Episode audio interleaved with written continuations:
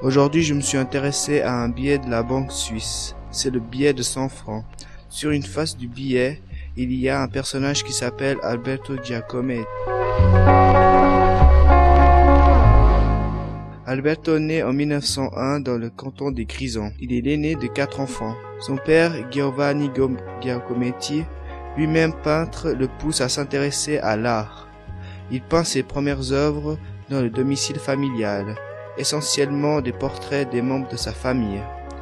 Au terme de ses écoles obligatoires, Alberto part étudier à l'école des beaux-arts de Genève avant d'arriver à Paris en janvier 1922.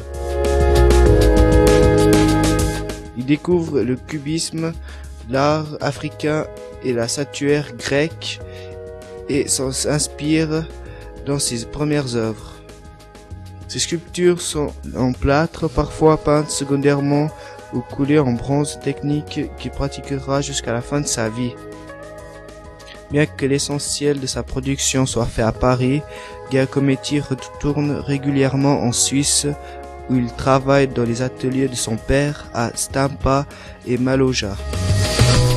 En 1927, Giacometti expose ses premières œuvres au Salon des Tuileries, Femme cuillère 1927. En décembre 1941, il quitte Paris pour Genève.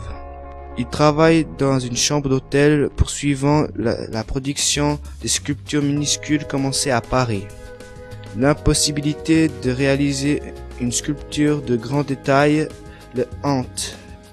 Et ce n'est qu'après avoir vaincu ces obstacles avec la femme au chariot en 1944-45 qu'il décide de quitter la Suisse. En septembre 1945, euh, 45, Giacometti revient à Paris où il rejoint en 1946 par Annette Arm qu'il épouse en 1949.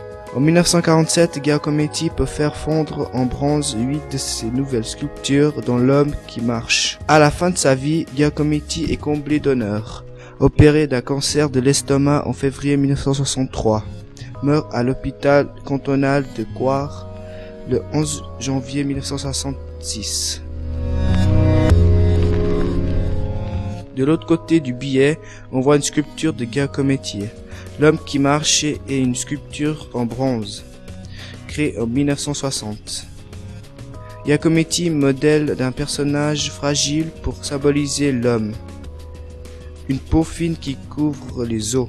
La démarche est assurée car l'homme marche comme ses semblables pour un monde meilleur. Ses jambes sont très longues pour accentuer l'effet de marche.